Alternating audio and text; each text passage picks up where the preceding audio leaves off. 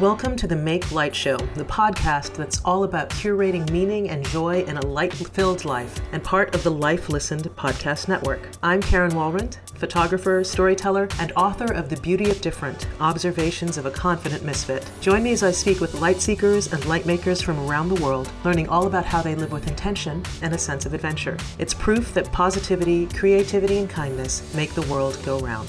I'm so excited to share today's guest with you. He's a brand new friend who I admire so deeply. But before I get to that, I wanted to welcome today's new show sponsor, the Princeton Review. Now, I've been a fan of the Princeton Review since the early 90s when I used them to prepare for the LSAT, the entrance exam I had to take to get into law school. And while the Princeton Review has always been amazing for college prep, they've come a long way, baby. This these days, they have a product called Homework Help. Get this Homework Help provides on demand tutoring for middle, high school, and college students. What? You can log on, and your kid will be matched with a tutor in less than one minute anytime from anywhere. The service covers over 70 subjects from math to languages to, well, just about everything. And expert tutors help your kid learn underlying concepts of the subjects they're struggling with. 96% of students who used homework help said their grades improved, and many students reported that they had a higher homework completion rate and were more confident. I actually had a poke around the system because my daughter and Spanish are not the best of friends, and in less than a minute,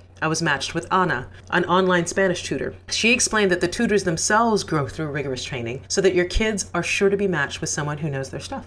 And here is the best part.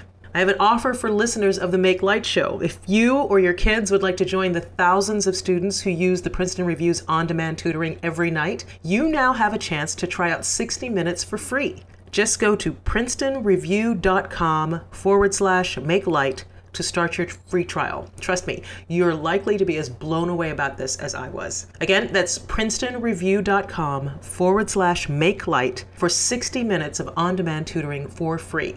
Have fun. Oh, and one more thing because people often make this mistake the Princeton Review is not affiliated with Princeton University, just to make that clear.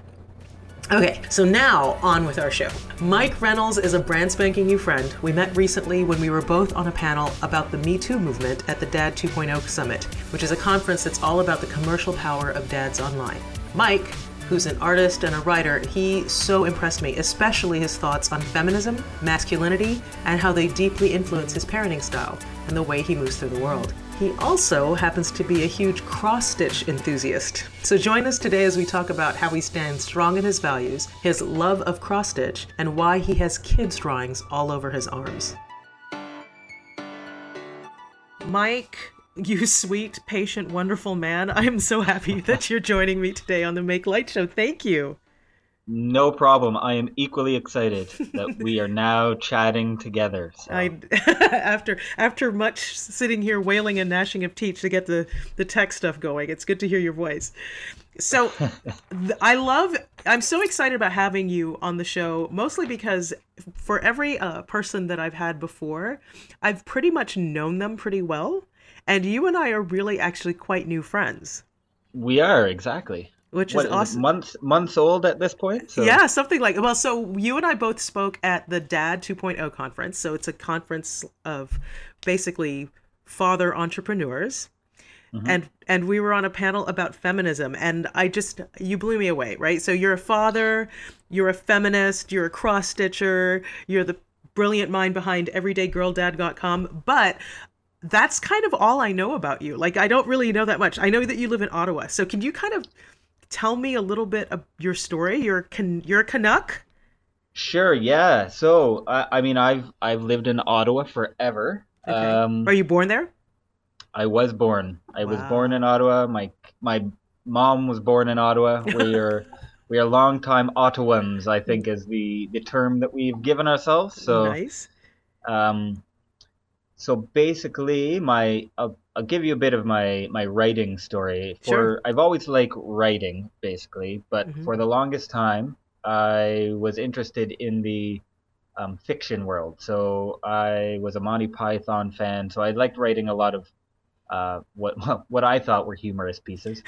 and so at, at, when I went away to university, I started in journalism and then went into an English literature program. And then I actually had stopped writing and as um, I was dating Andrea, who is my um, partner, I, I was talking about how I missed writing, and she said something about just starting a blog, and this was about ten years ago, and I will be the first to confess I had no idea what she was talking about, and she said, "Yeah, you can just you can go to a website right now, start one up, and then just start writing." So I I had launched um, as like puzzling posts because Stephen Leacock is another one of my favorite writers, and all of his uh, all of his pieces were you know double letter things. So puzzling post to me was the best. And i i set out a project for myself where i would write a short story a day for 365 days in a row. And oh wow. I completed that for better or worse. Um, and then after 365 days i was sitting there with 365 stories that i had no idea what to do with. And so that was when i i started making the shift from fiction to more um, life-based stories. So I started right. off writing a lot of humorous. Th- again, I, I, preface it with I thought they were humorous.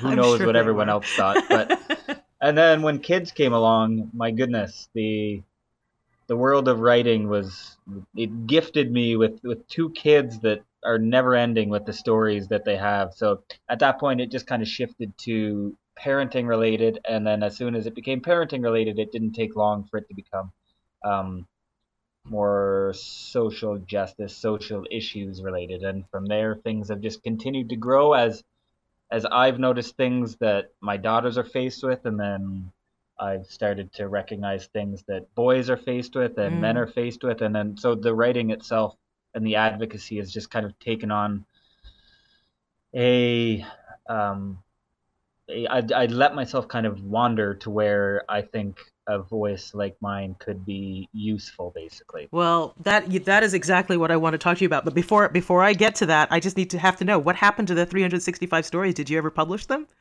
Um like put I, them in a book? Like i i didn't actually. I think they they all still sit online somewhere. You'd think that i would have this great emotional attachment to them but i really somehow don't right right I, I i remember some of them um but for the most part like it's not that it became a chore because I did like writing and it certainly served the purpose of me getting back in the habit of writing, but I I think um, I didn't know how much I would kind of fall in love with the type of writing or sharing that I'm doing now. Yeah. So uh, almost every day the the old writing it doesn't become less important, but it, I I don't really miss it as much. So. Right. Well, so let's talk about this because the thing that um, you know, I, I've already declared my love for you uh, several times uh, to your face and online, and um, and so the thing that I found really kind of astonishing, and it's astonishing because it was astonishing on one hand, and astonishing because I shouldn't be astonished, was your outlook on feminism and masculinity, um, right. and and I don't really, I can't really articulate why I found it astonishing because I don't find anything that you say something that I don't deeply believe as well. Um, but I think it was just really amazing to hear. S- on it, okay, you know what? I'm just gonna, I'm gonna say it. It was amazing to hear a man say those things out loud. Like right. the things that you said were things that I've often heard women or mothers of men um, yep. talk about, mothers of boys, but I've never heard the kinds of things you say um, out loud and so uh, unapologetically. So, can you talk a little bit about your thoughts on? Uh, well, let's just talk about what it means to be a feminist as a man. Like, what does that mean sure. for you? Uh, for me, it has been a. So I will give you my very honest story. Yeah. Uh, it's a continual journey for me, right? I've uh, I, I've long battled the um the idea of calling myself a feminist, not because I don't like the term, but because I feel I have so much privilege that calling myself a feminist without the action part of thing doesn't really do a lot. So it depended mm. on the mm. space I was in whether or not I would call myself a feminist. If I thought like I, I didn't want to go into spaces with women and you know loudly declare myself a feminist because I mean it doesn't matter what I say, it matters more what I do. So if my actions in that space kind of showed that I was a feminist, that to me was my method of doing that. If I was sitting around at a table where a bunch of men have this, you know, that stereotypical view of feminism as negative, it would be in those instances that I that I would call myself a feminist because in that I find it has more power to kind of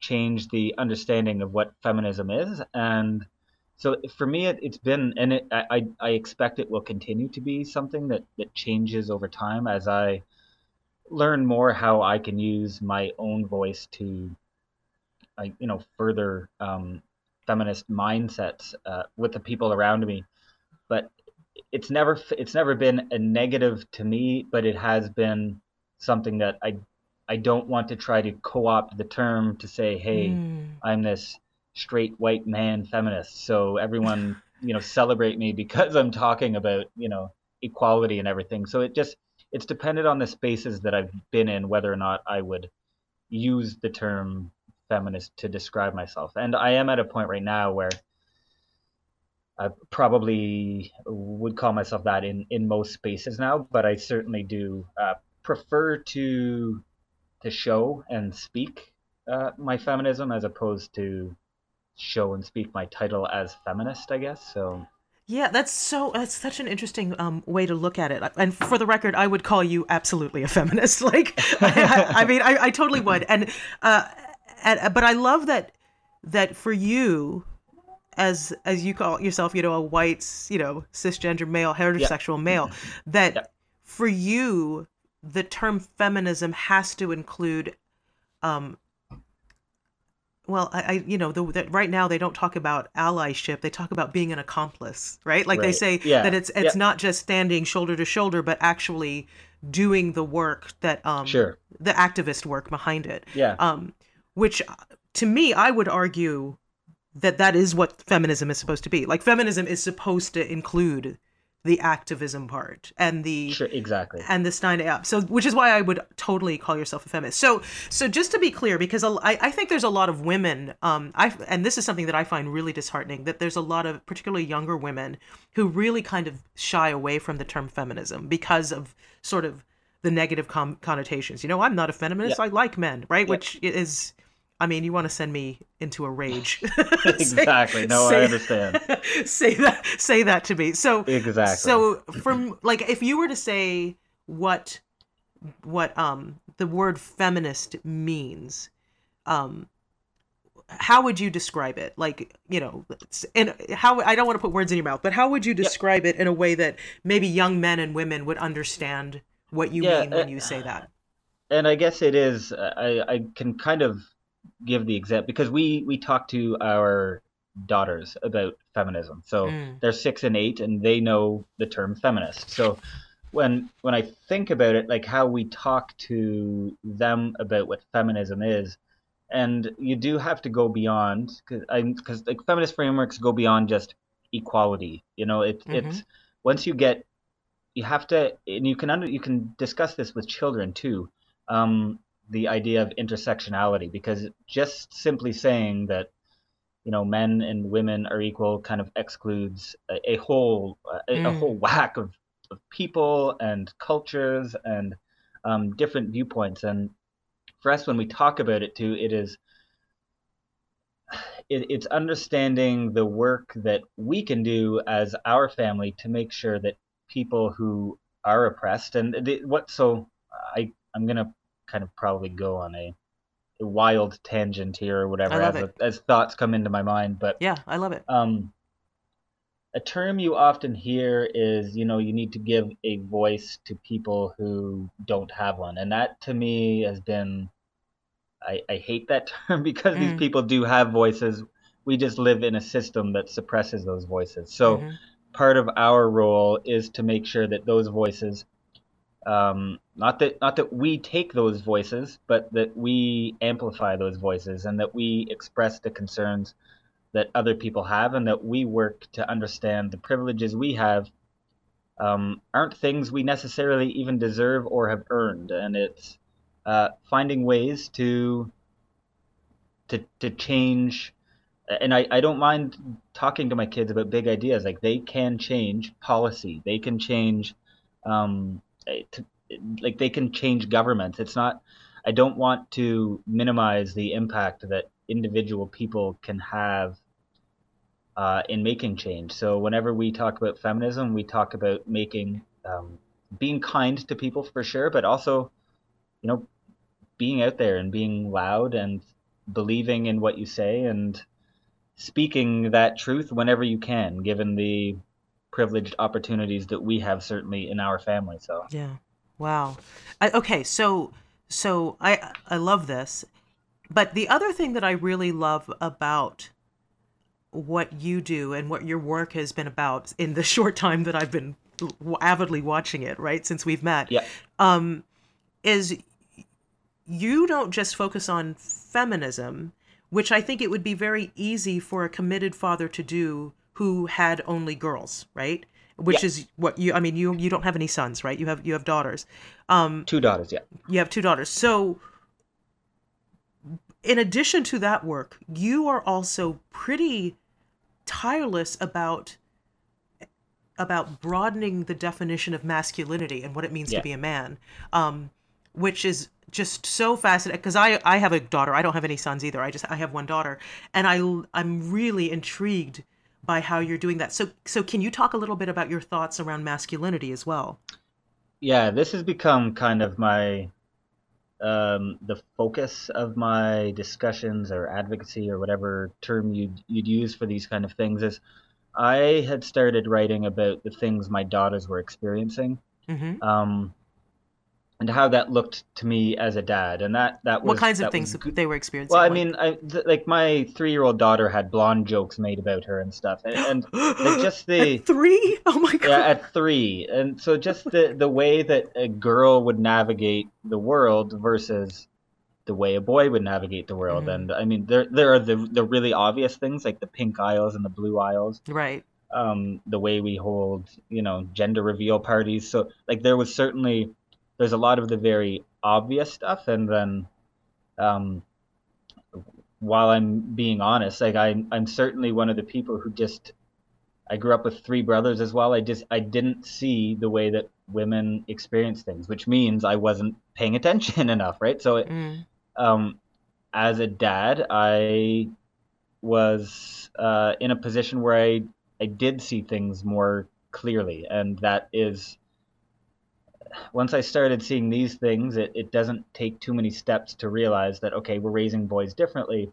Um, so what what is what does this mean? Like, so it's trying to figure out the connection between, you know, this 55 year old man making a stupid blonde joke about my daughter, and so you start saying, how does a 55 year old man get to the point where that is okay? Mm-hmm. And it's it, it's from the way we treat three year old boys as well, and I think part of where my shift came from, not that I, do, I, and it's not that I don't still talk about how strong my daughters are and try to, you know, keep girls in STEM involved in a lot of my discussions as well. But my daughters are so strong; they're they're not looking for me to. Um, I want to support them, but without right. me being that kind of voice. But where I did see a place was, it was fine for my daughter to wear a Batman shirt. Um, but boys were being like it, it. It wasn't the same for a boy to say that you know this woman basketball player is my hero. And mm-hmm. when you look in, um, like when you look through like clothes aisles, you see uh, Superman and Batman and everything on girls' clothes. You don't see Wonder Woman and Raven, and you don't see all of these other superheroes translating to the boy experience. Mm. So we had an easier time saying to girls, "You can do anything boys can," without saying to boys, "You can do anything girls can." And at that point, I started saying to myself, "Where is my role here? Like, what, what, what am I doing as a dad to show my own kids and the people around me that?" Your masculinity can be whatever you want it to be. Like you don't have to limit yourself to whatever people think makes you a man. Just you just enact the kind of gender that you want to be, and it's tricky. And I'm at the point now where I, I'm focusing a lot more on the things that do make me uncomfortable because it, you kind of evaluate, okay, what about this is making me uncomfortable? Why am I uncomfortable cross stitching in public? Um, you know, a, a, lot of these different scenarios you find yourself in that you're, you most of the time will just say, oh, I'm uncomfortable, so I won't do it and at right now I'm trying to find well why am I uncomfortable? And if I'm uncomfortable, are other men uncomfortable mm-hmm. as well? And we're just not talking about it. And so I said, well, I'm gonna I'm gonna study why I'm uncomfortable, and I'm gonna talk about it because I can't be the only person who wants to do things and isn't doing them because I'm afraid of what people might think of me. Uh, and if what people might think of me isn't based, like if it if it ends up being oh well i'm not jumping off buildings because i might hurt myself. That's cool. Then i won't jump off buildings. But right. if if it's i'm not cross stitching because i'm afraid that someone's going to laugh at me when i'm in the restaurant doing a michelle obama cross stitch piece then it's like this is ridiculous. I'm, I'm going to sit in a restaurant doing a michelle obama cross stitch piece. So right. um, it, it's kind of trying to understand masculinity and more specifically um, toxic masculinity, which prevents, I think, guys from speaking openly and honestly. And so I sure. think that putting myself out there as someone who wants to do these things and have these conversations, I, I, I think it kind of lends power to other guys to to do some of the other things that they would like to do. Yeah. So I, I love all of this, and I, I I so agree with you. But one of the things that that I think is so striking about your work is that you not you don't just seem really sure of your values on these things but you you live them out loud. And as you've intimated just now it that's a really vulnerable place to be. Like um like that's that's scary to finally go you know what? I'm going to take a stand. You could just very easily go okay i really think that um, boys should be able to do whatever they want without judgment yeah. um, just like girls and then just sort of quietly believe that. Like you don't actually yeah. have to go out and do cross stitching, which we definitely are going to sure, talk about because exactly. I right yeah. like you could just totally believe that. So um, yeah. so one of the things that I think is that you or me. Can you hear that? Do you hear an alarm? Uh, I I don't. Th- there is construction going on here, so there. Yeah, no, it's not you. It's piece. it's something that's going on in my. Oh, okay. In my thing, so we're we're gonna turn that off, and I will have to let me just make a record of a note yeah. on where I just went off script there because that was weird. Okay.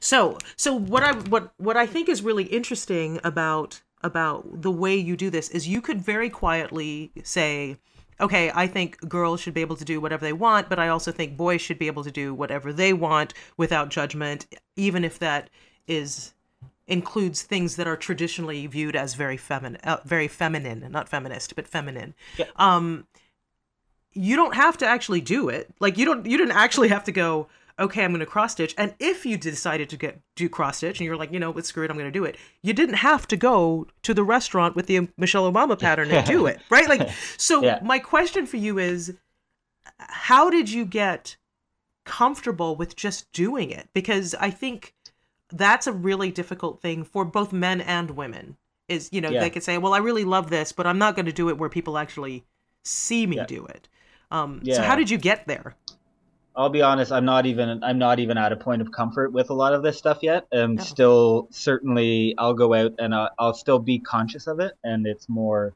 to me it's more important that i do it than that i you know feel some kind of fear and it's selfishly a lot of it is because I mean I love to cross stitch at this point and and you're so good I don't want to I don't want to put it away because because of what other because I want to be out there in a restaurant doing it. And again it's not it's, once I get to the point of this isn't harming anybody this is just something that I want to be doing. So selfishly I'm gonna cross stitch in a restaurant because I want to cross stitch in a restaurant um, All right, let's. Let, we've mentioned cross stitch so much right now. Tell me, tell me the story of cross stitch. How did you get to the point where you're like you were like, I am going to try cross stitching? Uh, I have seen over time. I I like to think of myself as a creative person. Mm. Um, I think that's fair. and I have over the last few years seen so many amazing uh, cross stitch pieces, and for whatever reason, the I have never I'd never really thought of making them myself, thinking that one, I wouldn't be able to do it, and two, that do guys really cross stitch kind of okay thing? but st- so uh, wait so i'm going to slow you down even more so yeah. what was it about cross stitch that you thought was so cool like why cross stitch oh, and not like the, knitting or not the, you know uh, to me uh, i like the small display of a cross stitch piece and okay. i also like the, uh, the almost the contrast of the you know it's a it's an older kind of hobby not older as an age but it's been around for a while right sure and i, I liked the contrast of something that is a traditional craft with a modern message on it so mm. i, I kind of liked the way that that those two things met up so so right. and i without without without swearing here i liked a lot of I, I liked a lot of swearing pieces and there were a lot of cool feminist pieces right, as well sure. and um so something about the the combination of old and new about cross stitching really appealed to me, uh, and the idea that in not too with knitting and stuff, I I like the um, I like the satisfaction I get from putting out many different pieces mm. with a cross stitch piece. So it doesn't take me it doesn't take me weeks to put together one project at this point. So I can put out multiple in a week. Yeah. And um, I liked that kind of feeling of completion. Sure. Versus a me taking you know six months to put together a sweater. Uh, right. right. I just think it would take me a lot longer to produce that feeling of satisfaction if I were if I were doing a different craft. Um, well, the, the, the thing that I love, first of all, um, for listeners, you share the patterns because you've gotten to the point now where you're actually even designing patterns and you share them. I am, yeah. Online, yeah. which I I'm so excited about because you've got me so excited about cross stitching that I'm pretty sure I'm going to be like doing a, cop- a couple of copies of your patterns. They're awesome, but what I also think is so um, and I don't know if this is intentional or not, but I what I think of when you do your figures, and you do a lot of superhero figures as yeah. or or literary or even literary characters, right? As yes. as your subjects, but they look like old school, like the the computer like computer yeah, games, like eight bit stuff. Right? Yeah, exactly, yeah. like that. Ni- yeah. You know, those nineteen eighties computer games, and I love that sort of that the the gaming kind of feel that yeah. these images have. Is that intentional or? It is very intentional. I like that. I certainly. I mean, one, it's easier for me to, to sure. design things, having been around for a month doing it, to be at the point where I can design those. Um, I just, I do really just like that style. Uh, the people that can do these lifelike representations, that is wonderful, and those people are amazing.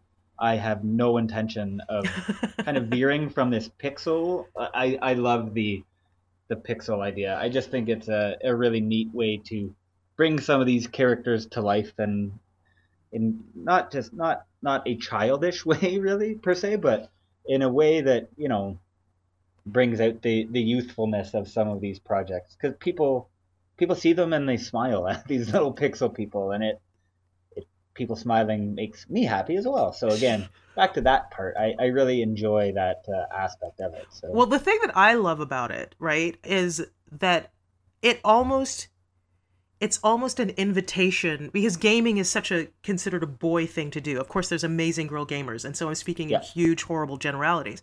But but gaming is such a considered boys, you know, I'm using air quotes thing to do yeah. that it's almost like an invitation for boys to take this boyish thing and try this traditionally girl thing to do right like it's sort of sure, I, yeah. I love that and um i'm just i'm just so enthralled enthralled by that and the yeah. other thing that i'm enthralled by um and was when i met you the very first thing that i noticed were your arms because yes. you were you were wearing this t-shirt and and we're at a conference and my first thought was oh, that's really cute. Your you your kids, your daughters drew all over your arms before you left, probably as a way for you know, daddy's leaving for a couple of days. It's a way to keep my kids with me. And you walked up and I think my first words to you were nice tats. Yeah. But at the time that I said that, I was like, but they're drawings. And then after the words came out of my mouth, it was like, wait, we're in day three of this conference and either this guy doesn't shower, there, yeah. right?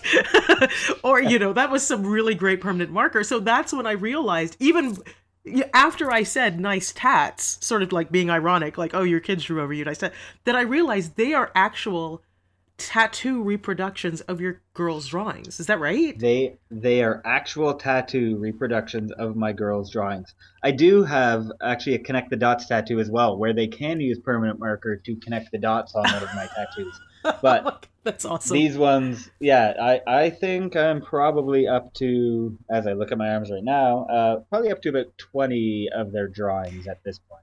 I mean, so, if you could if you could call multiple tattoos on your arm, a sleeve tattoo. You basically have uh, sleeve tattoos that are individual drawings of things like Harry Potter. I think you have Harry a couple of Harry Potters. I do have a you. Harry Potter. Yep, I got um, a Harry Potter. I have a. Did you flowers. say you had a, a Darth Vader on your? You were wearing long trousers, so I couldn't see your yeah, legs. But I do. you have. Yeah, I have a Darth Vader on one of my calves. Yeah. Uh, I have an Ariel from The Little Mermaid. I have a 13 colored rainbow. I have a, a monster under the bed. Yeah, there is no shortage of, of kid work at okay. this point, and it it it's not stopping either. Yeah, I, I love that. And I think you you mentioned to me as we started talking about it that often you guys will go on vacation. Yeah. And like they will draw something representative from what they loved on that vacation, and then off you go to your tattoo artist. Exactly. Yeah, that's what we've kind of moved to. That's where I have the Ariel and a Mickey Mouse was from one of our Disney trips, and then we were at the Wizarding World of Harry Potter. So I have a Harry Potter one coming up, and at Universal Studios we went around Christmas time. So there is also a uh, Grinch um, drawing that they did. So it is. It's it's become a not exactly traditional way to to instead of having like a photo album to flip through, it's a look at this part of my arms or my legs or my I am running out of space because the, the the thing that I I've come to realize is my arms are so packed with them because I like seeing them, and so I don't have any yet on my back because I can't see them. mm, right. I, I kind of want to see these tattoos that I'm getting, so uh, I didn't really plan out to have this many of them. So there's no real strategy to how I've laid these tattoos out. I just go into the artist and they're like, "Where do you want this one?" Like, Wherever there's space, really. So, uh, so okay, so, so, I mean, it's been awesome. I need to. So I, I this is another thing that, again, it's sort of. It takes the whole idea of the tattoo culture and kind of puts it on its head, right? Because yeah. Yeah. especially people who have like full on sleeves, like it's really about almost the artistry of the tattoo artist. I feel sure. like a lot of that. Yeah. Um, and yours is about the artistry of your girls. Uh, yes. I think it's it is a sign of radical devotion to your daughters that I think most most parents i'm not even going to say dads but most parents probably wouldn't do right? Like like uh, the other day my my almost 14 year old painted my my husband's fingernails Right. right. Like he turned to she she's really into into fingernail polish and makeup and she turned to him and was like, "Can I paint your nails?" And like I watched him to see what he would say and he didn't even hesitate. He was like, "Sure." You know, and he just kind of yeah, handed her his hand and and she started painting his nails like I think like a navy blue, like this, you know, like this color that you were not going to miss, right? yeah, and, exactly. And I remember thinking at that point you know, like, oh, that's just so cool that he's allowing his daughter to do that. You know, this is my husband. Like, that shouldn't be the shock but i thought that's really lovely yep. and and we had plans that evening like we were going out and she only painted sure. one hand so she he just had like one hand but the other thing though was you know when he he works at a very corporate sort of very conservative job right like he wears a jacket to yep. work and everything and so there was no question in anybody's mind all of us that he was going to take that off right like he was going to take off his sure. nail polish yep. before he went to work because he would be judged by that and so the the fact that you put your kids art on such a permanent like let's come on mike you could just just take your kid's art and frame it and hang it in your house like there's no reason for totally you to make it permanent could. on your so yeah. tell me about your thinking behind why making it permanent on your body was so important um i i i honestly i just I loved the the drawings, and it it, it, it, pretty... had nothing to do with a message or a fatherhood or anything. Yeah, uh, it no, it it did. And not, I mean, it wasn't, I didn't set out to, th- this one isn't the same as me, you know, doing cross the cross stitching or anything, right. but it, it was a, it was a way to kind of capture their development in mm-hmm. a in a different and unique way. Um, it, it is a little bit of a, a, a little bit of a a jab at corporate culture, I guess. Yeah. Um, and and that that I was I was mindful of that. I very deliberately got them in places where people could see them and didn't yeah. really I wasn't asking bosses for permission. I, it was mostly yeah. just I want these on display. I want to see them, so I'm going to put them here and then I was ready to, to, to chat about me doing that if it ever came to pass and it never did. So it's certainly I've definitely been mindful of where I put them and noting that not everyone has them, and I wear T-shirts all the time. and so that so people, in Ottawa, that's saying something and, in cold Ottawa. yeah, exactly. people see them, and I, I like I want people to see them, and I don't mind having conversations about them all the time. And they, uh, to nobody's surprise, they are big conversation starters. Oh, they're fantastic. Uh, a lot of people do, yeah, have a lot of. I mean, they're very kind conversations. Yeah. Um, but people do often stop me to to chat about them. So they're they're amazing. So, yeah, and they're it's amazing. it's just been a load of fun to do it, and at this point, the girls like doing it so much too that. Uh, I mean, I, I don't even know at this point who's getting more joy out of it, me or them, and they've started collecting collecting my drawings to get as tattoos when they're older. So oh, they just started, kidding. yeah, That's putting so them great. aside.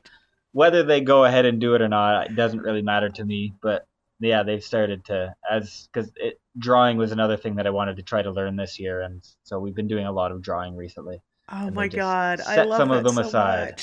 yeah, I love that they're doing that. Okay, so exactly, then this is too. this is another question that, and I wasn't even planning on asking this question, but so your wife is Andrea, is that right? Yep. And you guys are yep. married. Yep.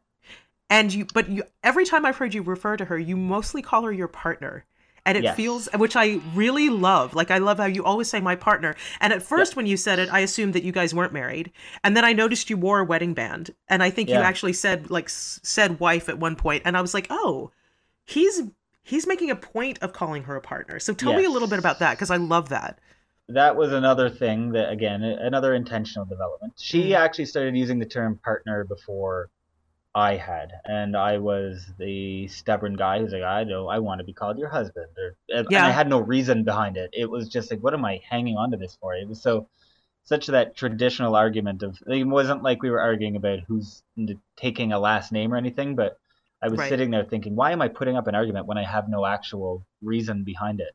Um, Mm. Partner, again, just, partner to me kind of widened our like what we mean to each other. Sure. Uh, wife and husband has, I mean, I I don't.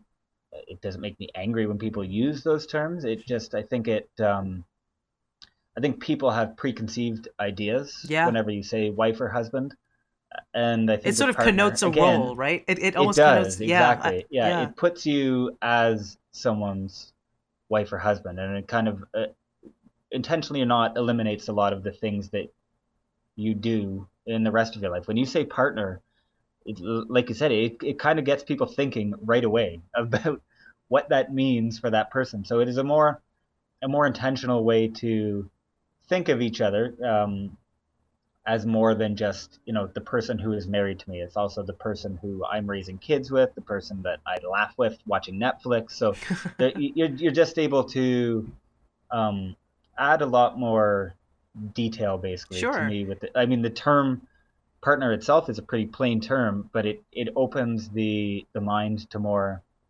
you know interpretation or Yeah. extrapolation of what you mean by partner and and it uh, takes a away that gender role too. thing it takes it away does that whole you're think you're a mother you know well not mother but this that she's the wife so that means that yeah you can assume in our family these are the roles she would play and this is my husband so you can assume.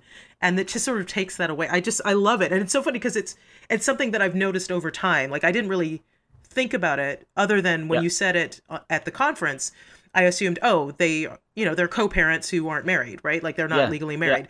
And then you said at what- some point you said wife you know my partner and my wife you kind of Yeah. did that. And i was like oh then they are so he did and then you kept saying it and i was like oh that's it. that's on purpose and i Oh love yeah, it's definitely yeah. And the other the other thing it does too is I think we probably talked about this in our panel too is we just live in such a heteronormative world too that yeah a lot of times when I say partner, people will assume that I'm in a same sex relationship, and Oh, I'm not. right. But I don't care if people think that because people shouldn't be making assumptions about me based on me saying wife or anything, right? So I like saying partner because it just eliminates another barrier of what does it matter if I if my partner is a man or if my partner is a woman. So it does kind of alleviate a little bit of that uh, heteronormativity to just to say that relationships are relationships. So um, it's another reason that we both do use it. Is it it's a small, like a very small way to kind of shift the conversation away from man marries woman, woman marries man to just say, look, you you can think whatever you'd like, and then if you want to ask questions, we'll talk about each other. Um, but it is just another one of those small ways that we think we can uh, shift that conversation. And my my my kids both would say that me and Andrea are partners as well. So they yeah. they've also kind of grabbed onto that language, which I think is uh, I'm very happy that they that they see that way because they obviously they tell their friends men can marry men and women can marry women and, sure. but it's that next level of taking that idea and practicing it in your conversations and everything that uh, we're trying to move to as well so I am totally gonna use that. Like, like my poor husband's not gonna know what you know. After 16 years of marriage, I'm like, this is my partner Marcus, and yeah, he's gonna be like, exactly. he's gonna be like, are we not married? it is. It is. It is strange. You you do notice how right how people expect the term husband and wife and how immediately it kind of changes people's perspective. It it it's like whenever you ask people how they're doing and they say, you know what, I'm actually not doing very well, and it's not what you're expecting to hear, and it kind of shifts your mind into an active like thinking mode. Whenever someone says partner, immediately you're like, oh wait a second, what does that what does that mean? So right. it just kind of gets people thinking a little bit more, which is it's pretty neat. And it I still I mean I've probably been using it for five years now, and it's still in scenarios I'm like, okay, say partner here, and I right. I still say. I think I said wife yesterday, but I mean, probably 98% of the time I say partner. And I'm, I love it. I try not to shift my language depending on my audience either. I try to just keep it the way it is. So. Yeah, no, I love it. I, I, I, totally, I totally love it. Um, I, I, I so I think my listeners must have at this point be thinking, "Oh, this is why she loves him." He's it's such a it's so great. So I, I want to add before we go to our, our little bullet round, I want to ask you, what advice would you give to men or women who um maybe have these really strongly held values, but are sort of um reticent to change languaging or behavior to kind of live them out loud you know like somebody who's like yeah i totally consider my my spouse my partner but i would never say anything but husband or wife yep. um yep. and and i get it or um absolutely i'm a feminist whether or not you're a woman or a man but are mm-hmm. afraid to to sort of embrace that term or even more importantly um behave that term sure. what are what kind of advice would you give that person now I guess it it it's maybe easier for me to say this as an introvert, um, but I think people need to get better at sitting with information that they process. Mm-hmm. I think a lot of people's default is to they hear something and they're not sure they agree with it, so they express disagreement right away.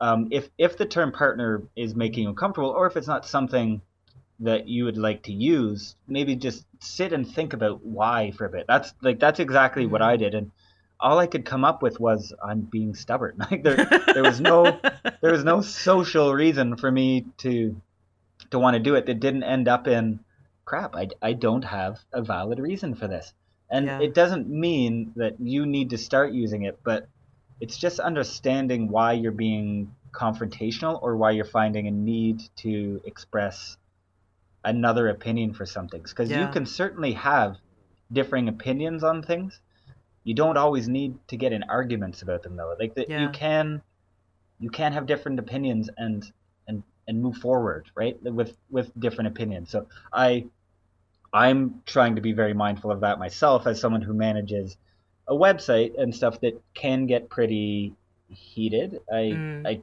very intentionally hold discussions about topics that can get heated.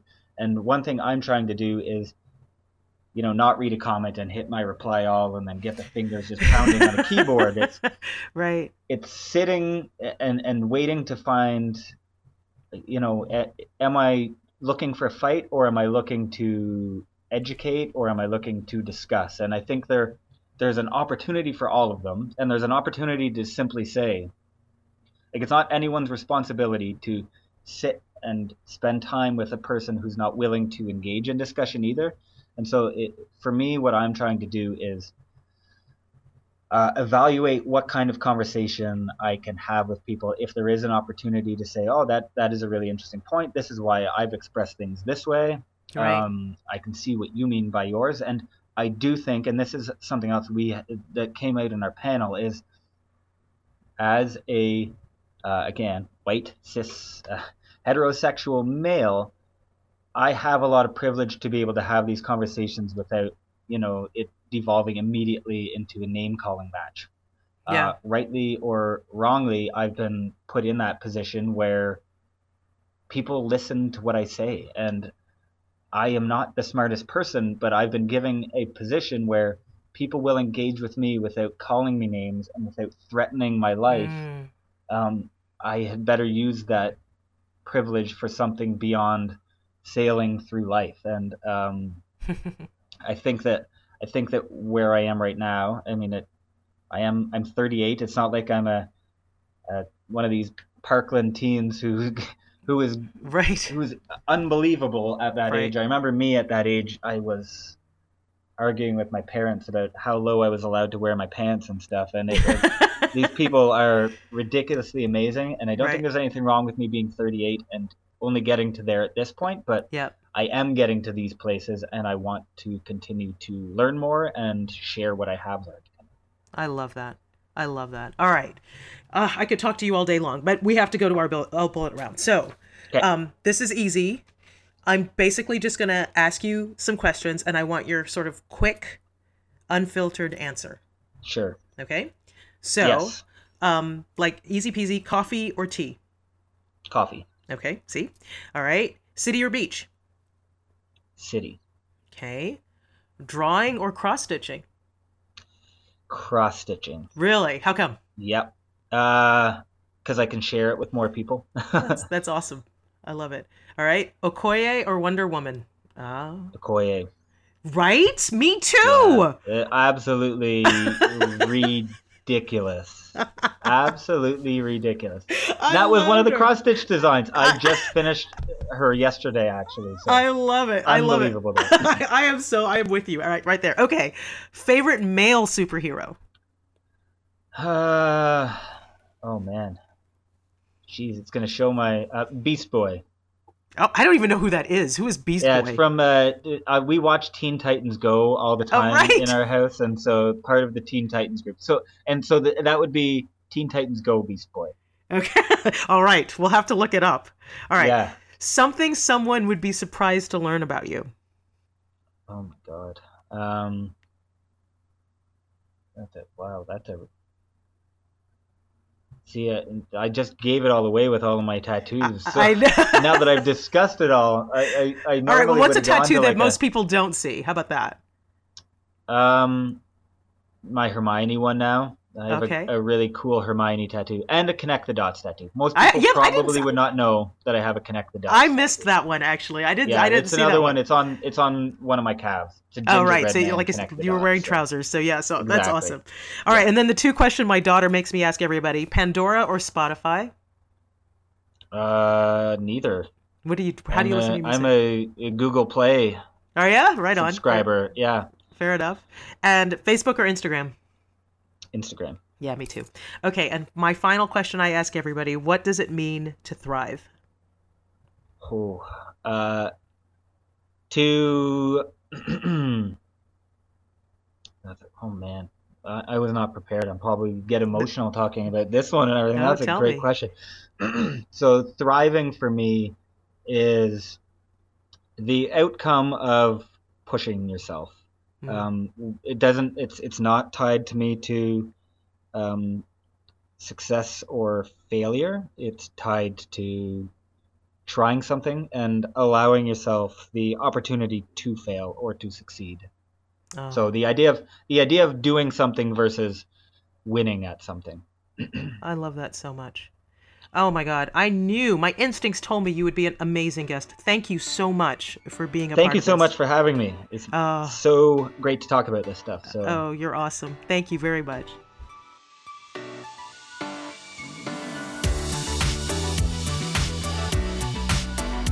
Mike is so awesome and funny story. Right after we recorded this episode, I learned that he did, traded a cross stitch that he did of pie at a restaurant for an actual slice of pie. How cool is that? I'm so happy he joined me on the Make Light show, and of course, I'm happy you joined us as well. If you'd like to find out more about today's guest, Mike Reynolds, and check out his feminist t shirt designs and download his cross stitch patterns, be sure to check out the show notes at themakelightshow.com. And if you're talking about today's episode on social media, don't forget to use hashtag MakeLightShow so I can find you. I'm Karen Walrond, and I'll be back next week with a brand new episode. In the meantime, make sure to subscribe, rate, and review this show on Apple Podcasts or wherever you listen to podcasts so that you don't miss a thing. Thrive on, my friends.